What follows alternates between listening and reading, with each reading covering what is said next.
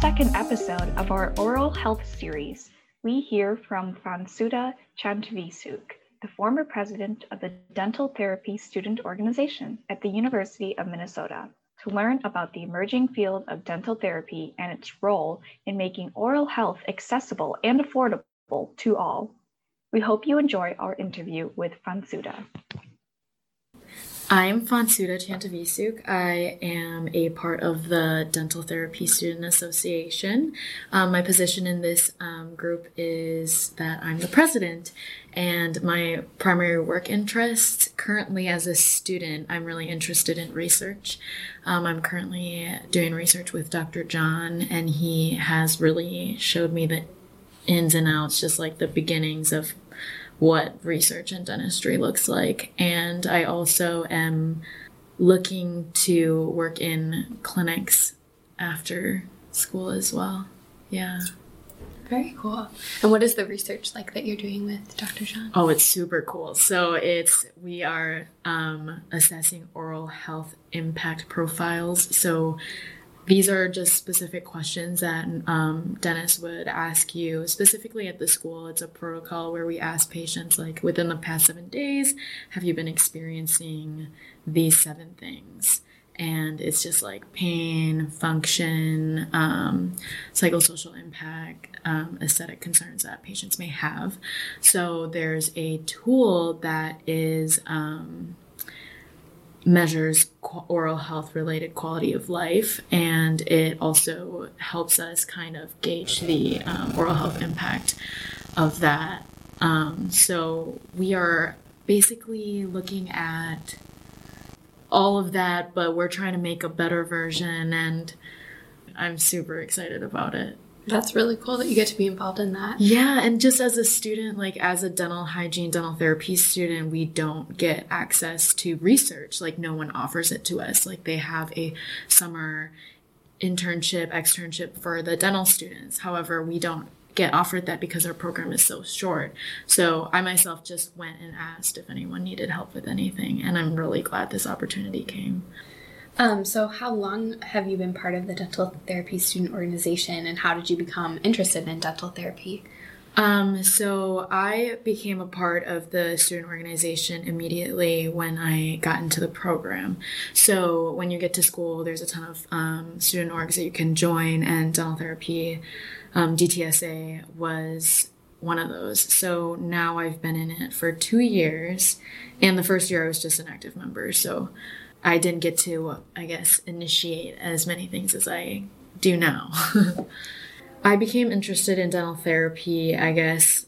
It's still so new, like, not a lot of people understand what it's about. Um, but so this program is actually a dual degree. You get your bachelor's in dental hygiene and master's in dental therapy.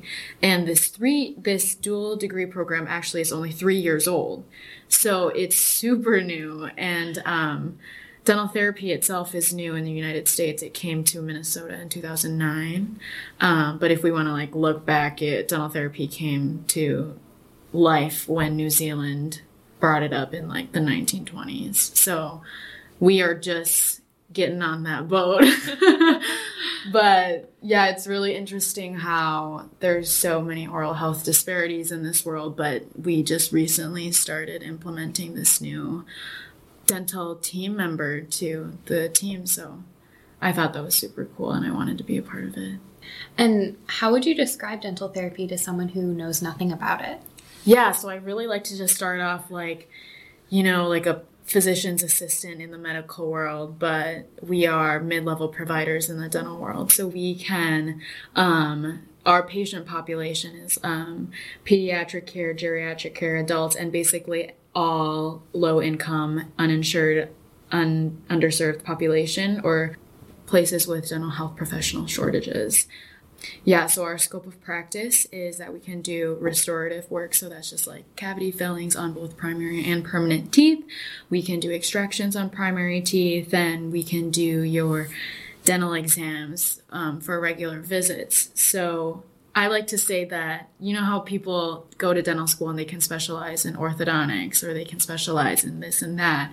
I would say we are specialized in cavity fillings. Mm-hmm. So we do the base of what a dentist would do. So our education is in our scope of practice the same as the dental students. So we're taking the same class, same exams, and to get our license, we're taking the same exams as dental students as well, which a lot of people don't understand, which is why there's so much pushback on dental therapy is that like are they is this safe they're getting the same education. This is just a master's compared to a doctorate. However, we're taking the same exams and we're taking the same class side by side with the dental students. And people don't know when we're taking these exams who is a DT and who's a dental student. So, from my perspective, when I go to the doctor's office, I'm not seeing the actual MD, I'm seeing the physician's assistant or nurse practitioner. So, um, I guess that's kind of my goal and what I want to see dental therapy become. And does your work um, or dental therapy in general address issues of health equity? Um, I know you touched a little bit on um, oral health disparities, um, but could you explain a little bit more about that? Yeah, yeah. So I guess, like I said before, the reason dental therapy was brought up is to go at this issue of this silent epidemic that no one really understands or talks about and our main goal is to expand access to care i guess the big focus is um, serving low income uninsured underserved populations and that's where dental therapists basically provide the most care for is people who are on state insurance who don't have insurance. Um, and, you know, most dental offices only accept private insurance or cash. And it's, that's a barrier right there. Like people can't afford it. And with dental therapy, these dental therapists are able to see these patients and expand access to care and allow patients to come in to see us for the cavity fillings rather than wait and go to the emergency room and pay thousands of dollars for someone to give them antibiotics when they really need something else, you know? I guess, yeah, we really are here for that purpose. And with time coming up, um, baby boomers are turning 65, people are retiring. Like, I know, I don't know if this is like the specific statistics, but like almost half of the rural boomer dentists are going to retire and there's not going to be access to care and no one's going to replace them. So the whole thought of dental therapy is that we would go rural, but also if you want to think about it, a lot of the metro area is considered um, low income, underserved populations, specifically with dental professionals. So I guess like barriers to care, we are able to reach out to those who don't have insurance and don't have access to care. I know something that we are currently doing. Um, there's some dental therapists who do mobile clinics, so they will drive around to different schools um, and different communities to provide dental care. Access to care is such a big thing, and dental therapy is bringing down those barriers to care in those ways. Kind of related to that, what are the major recent trends that you're seeing in dental therapy or oral health disparities? Are there any things that you're looking out for after you graduate? Yeah, I know, like discussing with my DDS, um, doctorates of dental surgery counterparts, we are able to work together and as a DT it allows us to do the restorative work so their lower level scope of practice but we are practicing to our scope of practice and in collaboration with the dentists, they are able to practice to their full scope of practice. So, from a business aspect, we are able to expand access to care, allow us to provide more care to these patients, and they are able to perform more difficult stuff like root canals, um, crowns, and stuff. They can do what they want to do, and we are able to help with the main the exams just like the the lower level end, I guess, but also it's one of the most important things because people aren't able to access this care. And it also, what I guess I'm seeing in the world is that it all depends on the collaborative agreement that you have with the dentist that you're working with. So I know some DTs you can do more than others. And um, I guess something that I forgot to mention is that um, when I graduate, I will get my master's of dental therapy, but there are people out there who have their advanced dental therapy degree.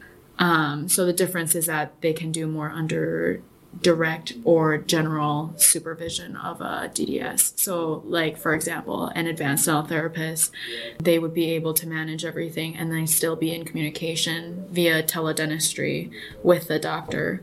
Um, that trend is super cool. I think that'll spike up soon once people start accepting dental therapy more and understanding and understanding really how much it will benefit the communities that we serve.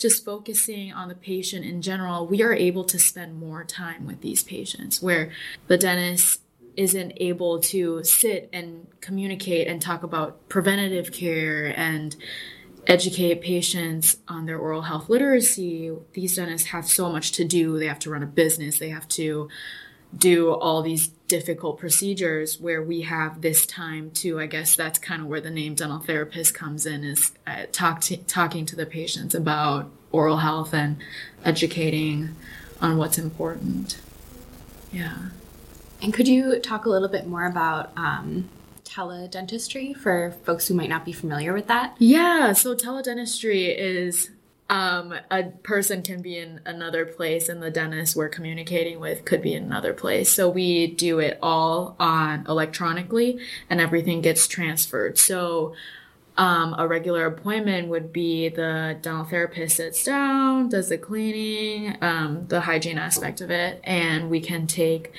intraoral pictures. So just this little camera that goes around the mouth, and we would take a picture of each tooth, and we would take X-ray images, and we would send our quote unquote dental therapy diagnosis to the dentist, and they can confirm yes, this is a specific treatment that they need. You can go ahead. Um, no, please refer them to this and this and this. So teledentistry really allows us to bring this care to this community, but also have it be overseen by the dentist, um, which is super important. That is needed um, as a dental therapist. Um, yeah, and teledentistry really allows us to go into the, these communities and not having the dentist come with us when they have something else to do where they are. So it's very nice, and the technology that we have today really allows us to do that smoothly. From your perspective, why are oral health disparities something that we should be concerned about? Um, and then, what are the potential consequences of ignoring this this issue? Yeah, so I guess in the medical world, everything is the whole body is so complicated, and usually the oral aspect of it kind of gets pushed back and not really cared for. But what I've seen in clinical practice well throughout school and just learning is that oral and systemic conditions really do coincide and oral effects have effects on stuff like heart conditions, diabetes, smoking, HPV, HIV, AIDS, and more. And people don't really understand how that affects each other. And um, it's super important. A lot of people don't think about the effects that oral diseases have on the systemic conditions. And something that I'm also very concerned about is the preventative aspect of it. Cavities are preventable, and people don't know that. And it's like, I'm going to have a cavity whenever it'll come, it'll come. But this is a preventative disease. It is a disease because it spreads through your mouth and it can spread all over to the rest of your body with like infections of the nerve. Um, and it's a preventable disease that people don't understand how we can really prevent this by just going to see the dentist every six months, um, bringing your child in frequently to get fluoride. Um, I hear a lot of people say about their kids, like, my, why is it important that I take care of my kids' teeth? Because they're just going to lose them. However, if they lose them to infection, it could affect the permanent tooth that's under the primary tooth. It could affect the spacing around their mouth. Um, it could affect how their mouths develop in the future as in as they get into their adult life. But most importantly, it affects their attitudes towards preventative care, attitudes towards brushing, attitudes towards um, caring for their mouth. Um, I think this is super important, and consequences such as people who don't take care of their teeth lose their teeth, and gum disease becomes an issue, and it's just a chronic disease that is so preventative and it's a lot cheaper for preventative procedures rather than getting surgical procedures and getting dentures which is another issue that you have to be worried about. Um, so there's a lot of consequences with not taking care of your teeth. And for for folks who are um, interested in getting more involved in the preventative work, um, health equity work around oral health, um, what would you recommend? Um, yeah, so actually, yesterday um, we got to the dental hygiene program in collaboration with the Minnesota Dental Hygiene Association set up a day, a dental day at the state capitol. So we got to talk to our representatives um, about some laws that we want to get changed and some bills that we want to implement. It, it was so cool. It was a really cool opportunity to be able to go up to them and say, "This is the issue that I want to address." Like um, I guess for the public, you it's really nice to see people supporting us, supporting dental hygienists, supporting what we do. Um, I guess spreading the word is really important. Specifically in dental therapy, not a lot of people know what dental therapy is. I guess becoming involved in supporting oral health disparities is supporting bills such as bringing Medicaid um, coverage for Medicaid adults back that was taken away in 2009. So basically, everything was cut in half.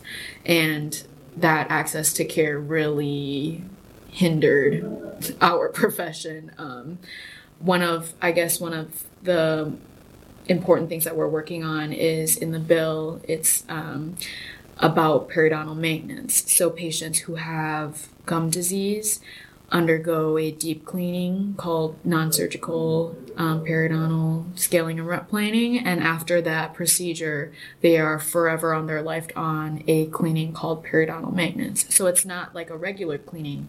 It's a maintenance of this disease because we want to maintain what they have in their mouth. And without that patients will continue to have this disease and continue to lose teeth because of it. And this isn't covered covered under Medicaid. And I wonder like why is a cleaning covered? Why isn't this covered? Because it's basically a regular cleaning for patients who have periodontal disease. And it's so concerning even just patients who I see who are on perio maintenance, I want to see them every four months, every three months, or every even six months. Or if the insurance could just cover once a year, it'll just help the patient. Like cost wise, they have to pay this out of pocket. It's so frustrating when they we bring this up and then they we want to provide the best care we can but they can't afford it so patients don't come in because they can't afford it so it's super important to, um, I guess, support these bills that we want to get passed um, and support organizations such as the Minnesota Dental Hygiene Association, the Minnesota Board of Dentistry, um, Dental Therapy. And yeah, my main thing is spread the word. People will hear.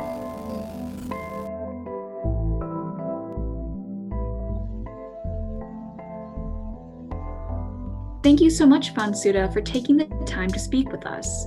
We hope that providing a student perspective on oral health has helped our listeners better understand this issue. Before we close this episode, let's return to our quiz. Hey, Hannah, what's your answer to our quiz question?